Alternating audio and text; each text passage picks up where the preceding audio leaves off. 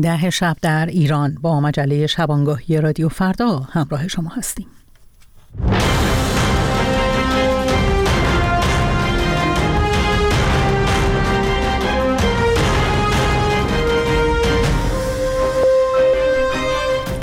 در شامگاه یک شنبه 13 اسفند 1402 خوش آمد میگم به شما به مجله شبانگاهی رادیو فردا. مجله که در اون با آخرین اخبار و گزارش ها همراه شما خواهیم بود. من رویا کرمی مجد میزبان شما هستم و ازتون سپاسگزارم که ما رو برای شنیدن انتخاب کردید. اما پیش از همه مهمترین خبرها رو بشنویم. از همکارم کیان معنوی که در استودیو همراه ماست. با سپاس از شما سخنگوی ستاد انتخابات کشور اعلام کرد که به جز تهران نتیجه و تکلیف 207 حوزه انتخاباتی دیگر مشخص شده و در مجموع 231 نامزد به مجلس دوازدهم راه یافتند. محسن اسلامی همچنین روز یکشنبه به خبرنگاران گفت که نتیجه سی حوزه انتخابی مجلس خبرگان رهبری نیز نهایی شده و از 88 کرسی 72 کرسی نماینده خود را شناختند. با آنکه نتایج نهایی انتخابات تهران هنوز توسط وزارت کشور اعلام نشده. خبرگزاری مهر مدعی شده است که 15 تا 16 نفر از نامزدهای تهران در همین مرحله توانستند حداقل 20 درصد آرا را کسب کنند. به گزارش مهر محمود نبویان با بیش از 545 هزار رأی نشین است و محمد باقر قالیباف رئیس فعلی مجلس تنها 409 هزار رأی به دست آورده و در رده چهارم است. همزمان خبرگزاری تصنیم نزدیک به سپاه پاسداران اعلام کرد که 13 نامزد حد نصاب ورود به مجلس را به دست آوردند و برای انتخاب 17 نماینده دیگر تهران 34 نامزد در دور دوم رقابت دور دوم رقابت خواهند کرد. روزنامه اعتماد در گزارشی نوشت که اطلاعات موجود نشان می‌دهد جمعیت شهرها با میزان مشارکت در انتخابات این دوره نسبتی معکوس دارد بر اساس این گزارش هرچه جمعیت شهری بیشتر باشد میزان شرکت در انتخابات روند کاهشی بیشتری داشته است آمارهای اعلام شده نشان می‌دهد استان کوکیلویه و بوی رحمت که از کم جمعیت ترین استانهای کشور است با بیش از 64 صدم درصد در این دوره. از انتخابات مجلس مجلس و خبرگان رهبری بیشترین آمار مشارکت را به ثبت رسانده. روزنامه اعتماد همچنین در گزارش خود میزان آرای باطله را یکی از ویژگی های تازه انتخابات در کشور دانسته است. سعید شریعتی از چهره های اصلاح طلب در شبکه ایکس نوشته که در تهران با ثبت بیش از 500 هزار رأی باطله آرای باطله دوم شده است. خبرگزاری مهر روز یکشنبه اعلام کرد که بر اساس شنیده ها میزان آرای باطله در تهران 12 درصد است. جواد اوجی وزیر نفت ایران در نشست مجمع کشورهای صادر کننده گاز در الجزایر تولید گاز ایران را 42 درصد بیشتر از میزان واقعی اعلام کرد. او مدعی شد تا پنج سال دیگر با سرمایهگذاری 70 میلیارد دلاری تولید روزانه گاز ایران از حدود یک میلیارد و 70 میلیون متر مکعب کنونی به یک میلیارد و 300 میلیون متر مکعب خواهد رسید. این در حالی است که او یک روز پیشتر مجموع تولید گاز کشور در کل سال 1401 را 240 میلیارد متر مکعب اعلام کرده که معادل تولید روزانه 675 میلیون متر مکعب است.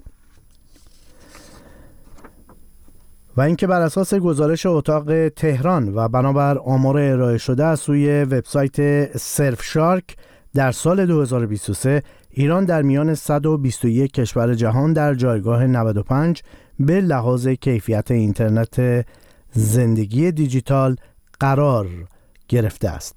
گزارش سرف شارک که در زمینه دسترسی به اینترنت آزاد فعالیت دارد نشان می‌دهد که جایگاه ایران به لحاظ کیفیت اینترنت نسبت به سال پیش از آن 11 پله افت کرده است و آخرین خبر این که آب گرفتگی خانه ها و مسدود بودن راه ها همچنان در مناطق سیل زده سیستان و بلوچستان ادامه دارد. خانم رویا. سپاسگزارم از همکارم کیان معنوی. برای با خبر شدن از جزئیات خبرها می‌تونید به وبسایت رادیو فردا با آدرس فردا هم مراجعه کنید. حالا نگاهی کنیم به آنچه در این مجله شبانگاهی پیش رو داریم.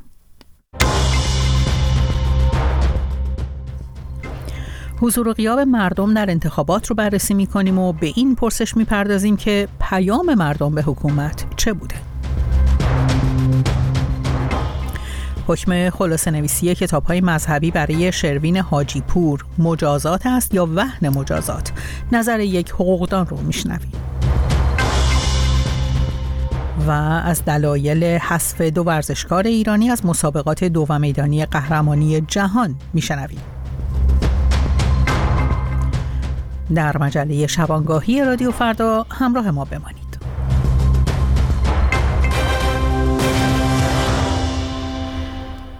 ستاد انتخابات وزارت کشور اعلام کرده که جز نتایج تهران تکلیف نمایندگان در سایر استانهای ایران تعیین شده. انتخاباتی که هنوز آمار دقیق شرکت کنندگان و تحریم کنندگان آمون اعلام نشده. در گفتگو با حسین قاضیان جامعه شناس ساکن آمریکا ابتدا از او پرسیدم که آیا قیاب مردم پیام خاصی برای حاکمیت داشت؟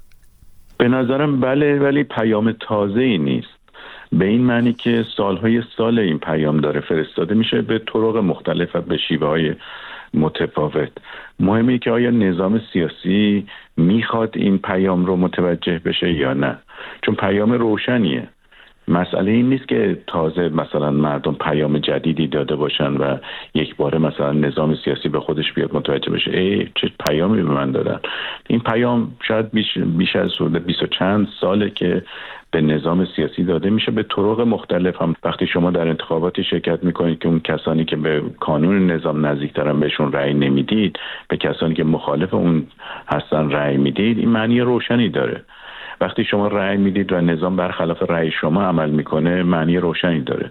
وقتی مجاری رأی دادن رو مسدود می‌کنه به خیابون میاید اعتراض می‌کنید میکشتتون این معنای مشخصی داره. یعنی پیام رو به شکلهای متفاوتی به نظام سیاسی رسوندن که ما اینجور که شما حکمرانی می‌کنید رو نمی‌خوایم.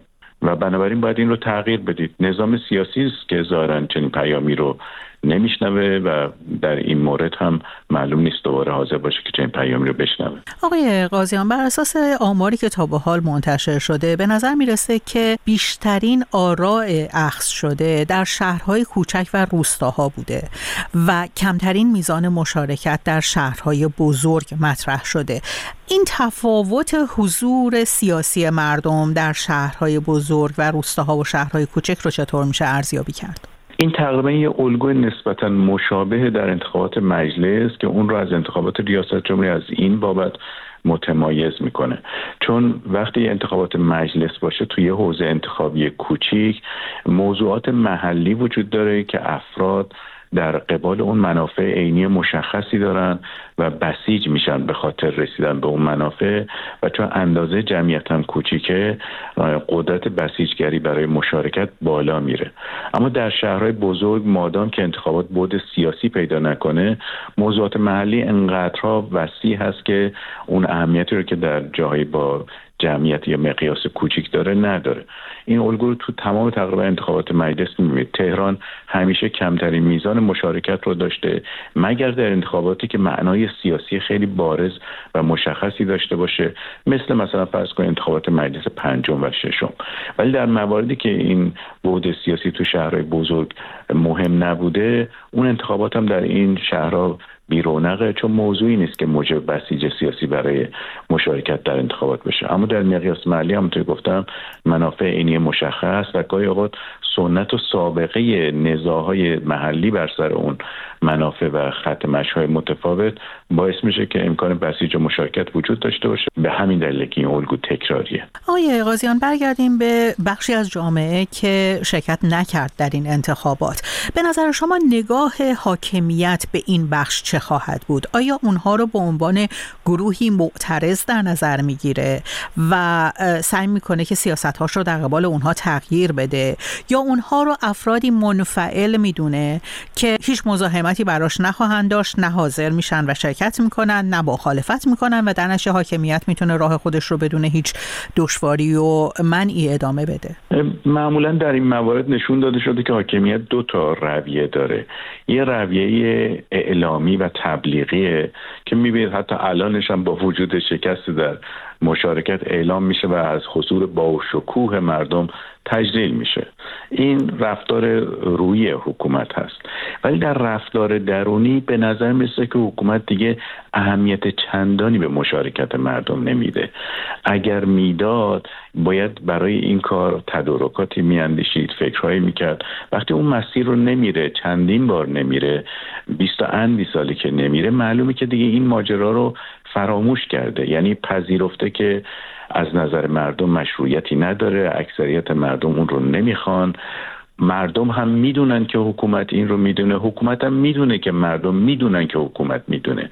یعنی این دوتا بازیگرن که دست همدیگه رو خوندن کاملا.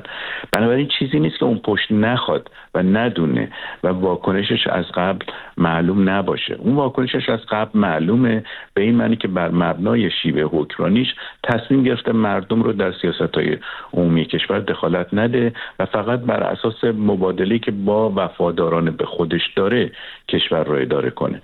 این چیزی نیست که به خاطر وضعیت این انتخابات یا انتخابات دیگری دگرگون بشه. یک تصمیم اساسی بنیادی است برای شیوه اداره کشور. حالا اگه مردم شرکت کردن خب کلاشو میندازه هوا میگه خوبه که شرکت کردن می‌تونه در مجامع بینالمللی پوزش رو بده و امثال اینا. وقتی هم شرکت نکردن انقدرها دیگه براش بهایی نداره. کما که در دو انتخابات گذشته می‌بینید مردم کمتر شرکت کردن و, و کمتر شرکت کرد نسبت به انتخابات قبل و چندان برای رژیم سیاسی اهمیتی نداشت.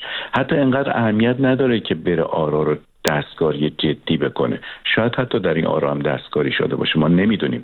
ولی انقدر دستکاری نکردن که حتی بتونن وچه ظاهری رو حفظ کنن.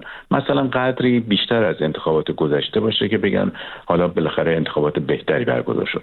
یا کاری نکنن که آرای باطل و سفید یعنی لیست باطله از لیست بزرگترین نیروهای سیاسی در اون حکومت پیشی بگیره. خب اینا حداقل کارهایی بود که لاقل برای آبروی ظاهری می‌تونستن انجام بدن و حتی این کار رو هم انجام ندادن شاید این دوباره نشانه ای باشه از اینکه اراده ای اساسا برای این نیست که مردم و رأیشون و نظرشون جدی قلم داد بشه از جمله پشت کردنشون به انتخابات حسین قاضیان جامعه شناس ساکن آمریکا به پرسش های من پاسخ می‌داد.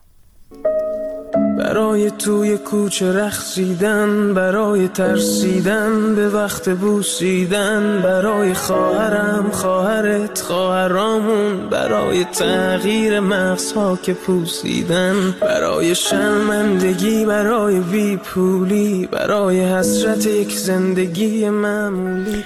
حتما این ترانه رو بارها و بارها شنیدید. ترانه برایه که شروین حاجی پور به دلیل انتشار اون به حبس ساخت موسیقی علیه جنایات آمریکا و ممنوعیت خروج از کشور محکوم شده. اما این همه مجازات نیست. شروین حاجی پور محکوم شده تا از کتاب های زن در آینه جمال عبدالله جوادی آمولی و حقوق زن در اسلام مرتزا متحری خلاصه نویسی کنه. ساعتی پیش در گفتگو با غلام حسین رئیسی حقوقدان ساکن آمریکا ساکن کانادا ابتدا از او پرسیدم آیا رابطه میان مجازات صادر شده علیه شروین حاجی پور و اتهام انتصابی به اون وجود داره؟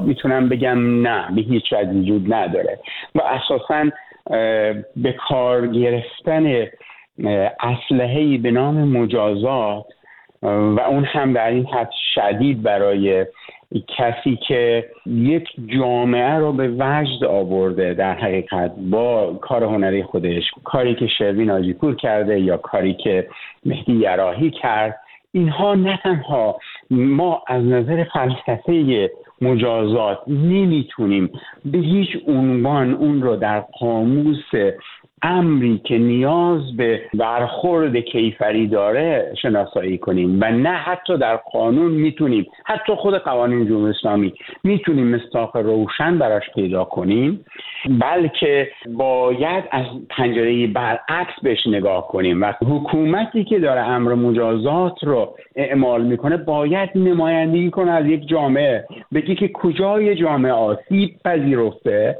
و برای ترمیم اون آسیب باید دست به مجازات ببره.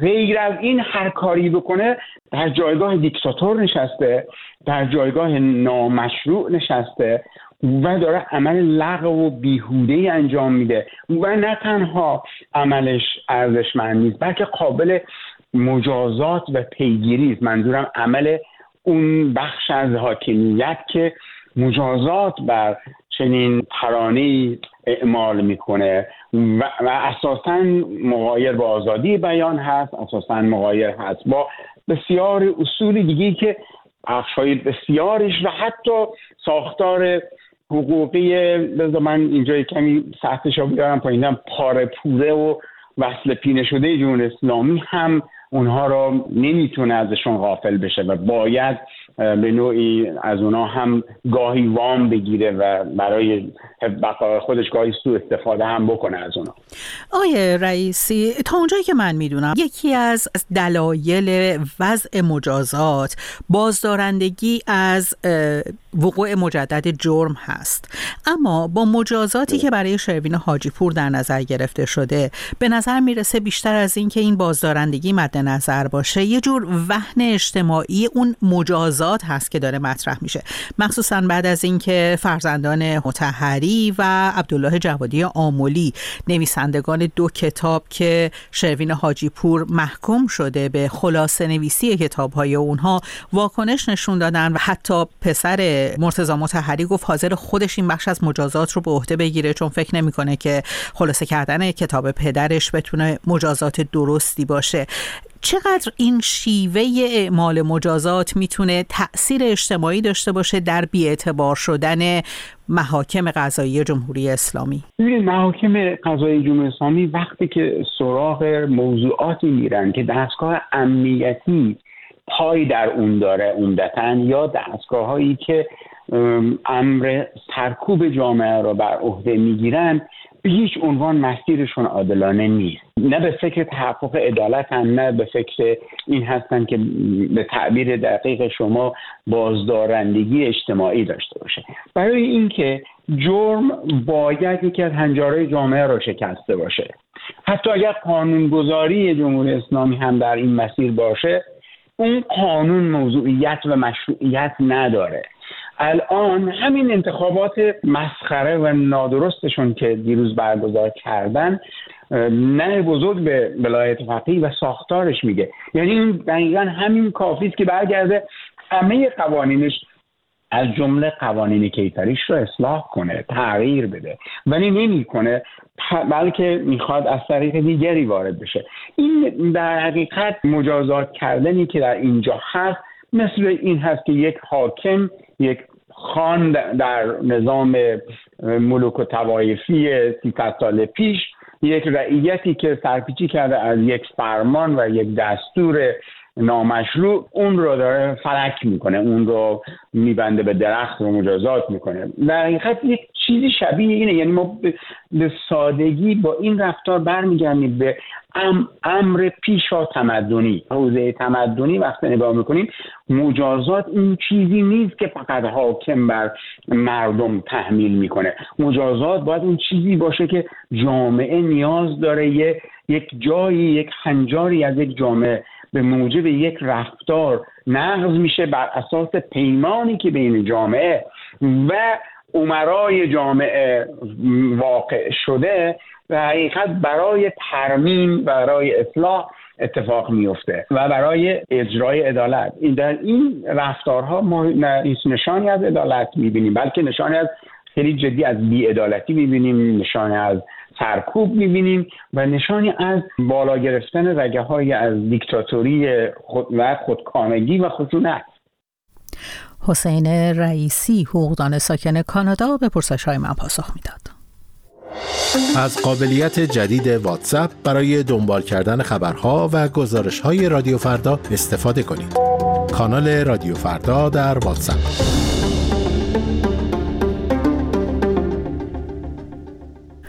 مسابقات دو و میدانی داخل سالن قهرمانی جهان به میزبانی اسکاتلند در حال برگزاری است و با اینکه ایران می توانست در این رویداد مهم دو نماینده داشته باشد اما با سهلنگاری فدراسیون دو میدانی این فرصت از دست رفت. فرزانه فسیحی دونده تیم ملی دو و میدانی بانوان ایران و رکورددار مسابقات قهرمانی آسیا و حسن تفتیان. سریع ترین مرد ایران که شانس کسب سهمیه المپیک از طریق رنکینگ را دارد خبر دادند که به دلیل سهلنگاری مسئولان فدراسیون دو و میدانی از شرکت در مسابقات جهانی باز ماندند. در همین حال سرپرست فدراسیون دو و میدانی از برکناری مسئول بین الملل این فدراسیون به دلیل سهلنگاری رخ داده خبر داده. همکارم مهران کریمی در گفتگویی با مهدی رستنپور روزنامه‌نگار ورزشی از دانمارک نظر او را در این باره جویا شده است. دو و میدانی ایران اسم مطرحی در دنیا نیست اما معدودی ستاره های حرفه‌ای تونستن خودشون رو به سطوح بین المللی برسونن. از جمله دو چهره برجسته زن و مرد دو میدانی ایران فرزانه فصلی که به تازگی برای دومین بار قهرمان آسیا شد و حسن تفسیان سریعترین مرد ایران. اینا فهمیه حضور در این رقابت ها رو داشتن. اما فدراسیون دو میدانی ساده ترین کار که تسهیل در اخذ روادیده این کار رو انجام نداد و این دو نفر از سفر به گلاسکو باز موندن. سرپرست فدراسیون دو میدانی اعلام کرده که به دلیل سهلنگاری مسئول بین الملل این فدراسیون بوده که این اتفاق افتاده. به باور شما آیا واقعا مسئولیت با مسئول بین الملل بوده واقعا؟ کاری که باید انجام می شده مسئله پیچیده ای نبوده. صرفا ایمیل های فدراسیون جهانی رو بخونید و پاسخ بدید و ورزشکار رو هم در جریان روند اخذ روادید قرار بدید. البته این بهانه ای که آوردن رو حتی وزیر ورزش هم دیدیم که نپذیرفته و گفته که باید پیگیری دقیق بشه. اما پرسش اینجاست که یک مسئول روابط بین الملل در فدراسیون ورزشی اگه حتی ایمیل فدراسیون جهانی رو هم نمی‌خواد بخونه و جواب بده پس دقیقا این چیکار می‌کنه که عنوان روابط بین الملل رو یدک می‌کشه از این لحاظ این دستور پیگیری وزیر چه بسا نشون بده که اتفاقات دیگه ای در داخل فدراسیونی که رئیس نداره و متکیه بر برخی روابط کدورت ها مسائل شخصی که اثر می‌ذاره روی تصمیم گیری های کلان فدراسیون های ورزشی از جمله دو و میدانی به نظر می‌رسه که چنین مسائلی هم در میون باشه. در حال مسئله خیلی مهمیه. با توجه به اینکه هر دو نفر در خارج از کشور تمرین می‌کنن تفتیان در پاریس و فسیحی در سربستان و اونا خیلی راحت می‌تونستن چون در این کشورها اونا روادید دارن برن از اونجا اقدام کنن عازم اسکاتلند بشن. اما فدراسیون دو میدانی اونا رو در جریان نگذاشته و علت اینکه این موضوع چه بوده خب با توجه به دستور وزیر ورزش در دست بررسیه که امیدواریم این بررسی ها به نتیجه هم برسه و مشخص بشه که از توسط چه کسی ممانعت به عمل اومده که دو قهرمان ملی از حضور در مسابقات جهانی باز بمونن. کمی میشه در مورد سوابق خانم فسیحی هم حرف بزنیم صحبت کنیم. ایشون خب رکورددار ماده 60 متر زنان هم هست در ایران و قهرمانی آسیا هم در کارنامهشون دارن. بله تعداد رکوردهای ملی که قهرمان ملقب به دختر باد شکسته دو رقمی شده. 60 متر 100 متر 4 در 100 متر. مواد مختلف او میدرخشه. پر افتخارترین دونده زن در تاریخ و دو میدانی ایرانه. حسن تفتیان هم به همین ترتیب. و دیدیم که هر دو نفر در اینستاگرامشون واکنشی که نشون دادن مشخصه که نمیپذیرند.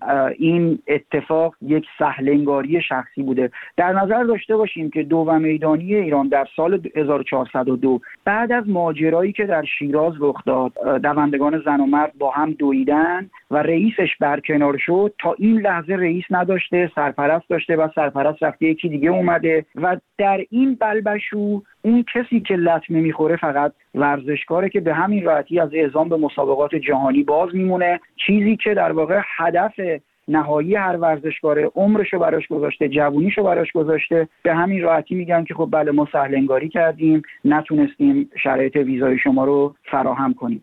و خانم فسی تازه با اون پوششی اسلامی که براشون تعیین شده بود تمرین هم می‌کردن در مسابقات شرکت می‌کردن. و خودش هم تو اینستاگرام نوشته که من عادت کردم که هیچی نخوام حقمو نخوام و بعد از موفقیت هم درخواستی نداشته باشم. اما باز با همین شرایط هم حق من پایمال میشه و نتونستم برم با بزرگان جهانی مسابقه بدم. چیزی که حق اوست. موقعیتیه که خود فسیحی به دست آورده و فدراسیون فقط باید این اطلاعیه رو در واقع می‌خوند متوجه می‌شد که چگونه باید ویزا گرفته بشه. جالبه که میگن که ما نمی‌دونستیم که ویزا در ایران صادر نمیشه. این خیلی بهانه عجیبیه چون که به هر حال مدت هاست که انگلستان در ایران ویزایی صادر نمی‌کنه بریتانیا و معلومه که باید می‌رفتن خارج از کشور روابط رو دریافت می‌کردن. در نهایت یه نفر دیگه هم خب ممکنه برکنار بشه ولی آیا اعاده حق میشه برای ورزشکاری که فرصت مساجانی رو از دست داده و شاید شاید دیگه هیچ وقت نتونه مجددا این سهمیه رو به دست بیاره. این رو هم اضافه کنم که وزیر ورزش قبلی حمید سجادی خودش قهرمان دو میدانی بود و متاسفانه رابطه خوبی با دونده ها نداشت. در واقع می‌دیدیم که پیام تبریک برای رشته های مختلف صادر می‌کنه ولی برای دو میدانی نه. در اون دوره هم این ورزشکاران آسیب دیدن. حالا وزیر جدید اون کدورت های شخصی رو با این بچه ها نداره ولی می‌بینیم در داخل فدراسیون ها اتفاقاتی که رخ میده به قهرمانان آسیب می‌زنه گفتگوی همکارم مهران کریمی رو با مهدی رستنپور روزنامه نگار از دانمارک شنیدید. شما می توانید از طریق موجهای کوتاه رادیویی SW برنامه های رادیو فردا را دنبال کنید. فرکانس 24 ساعته 5860 از ساعت 6 صبح تا 12 نیم روز 7590 از 10 صبح تا نیمه شب 12005 از 7 نیم صبح تا 7 عصر 13600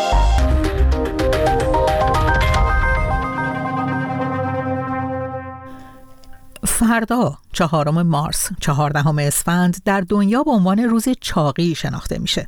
هر سال در این روز تلاشهایی ویژه انجام میشه برای رویارویی با آنچه که بحران چاقی جهانی خوانده میشه آگاهی رسانی صورت بگیره و راهکاری ارائه بشه. پزشکان میگن که پدیده چاقی در پیدایش تعداد زیادی از بیماری ها تاثیر داره. بیشتر بشنویم از همکارم شهاب اموپور.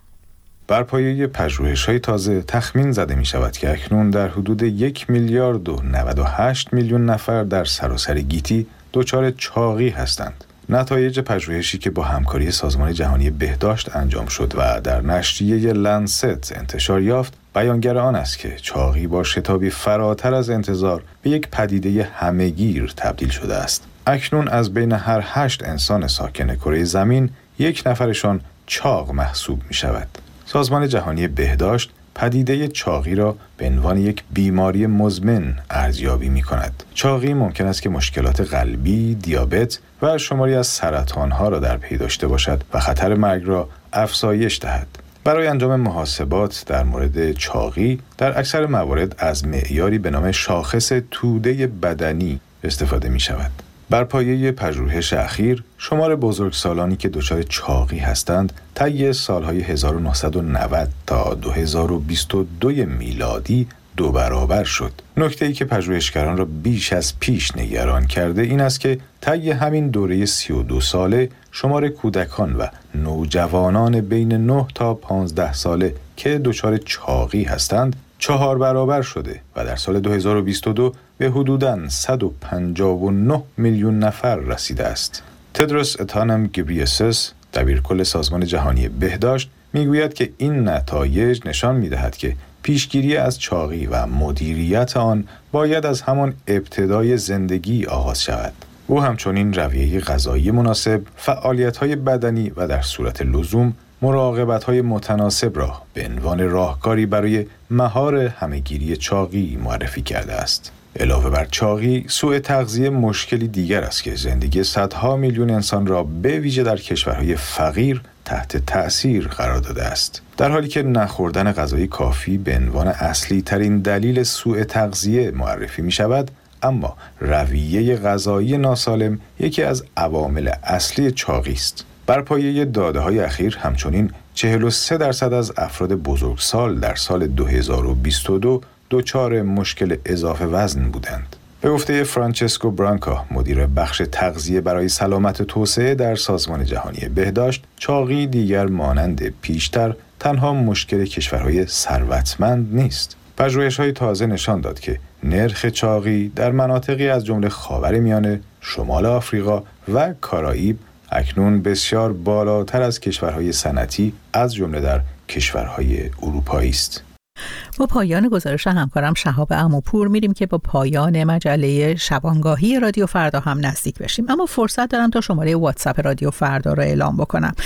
می‌تونید یادداشت کنید. 20420 725 970 30 می‌تونید پیام های صوتی یا مکتوب خودتون رو برای ما و دیگر شنوندگان رادیو فردا ارسال کنید و شما هم در اطلاع رسانی سهیم باشید.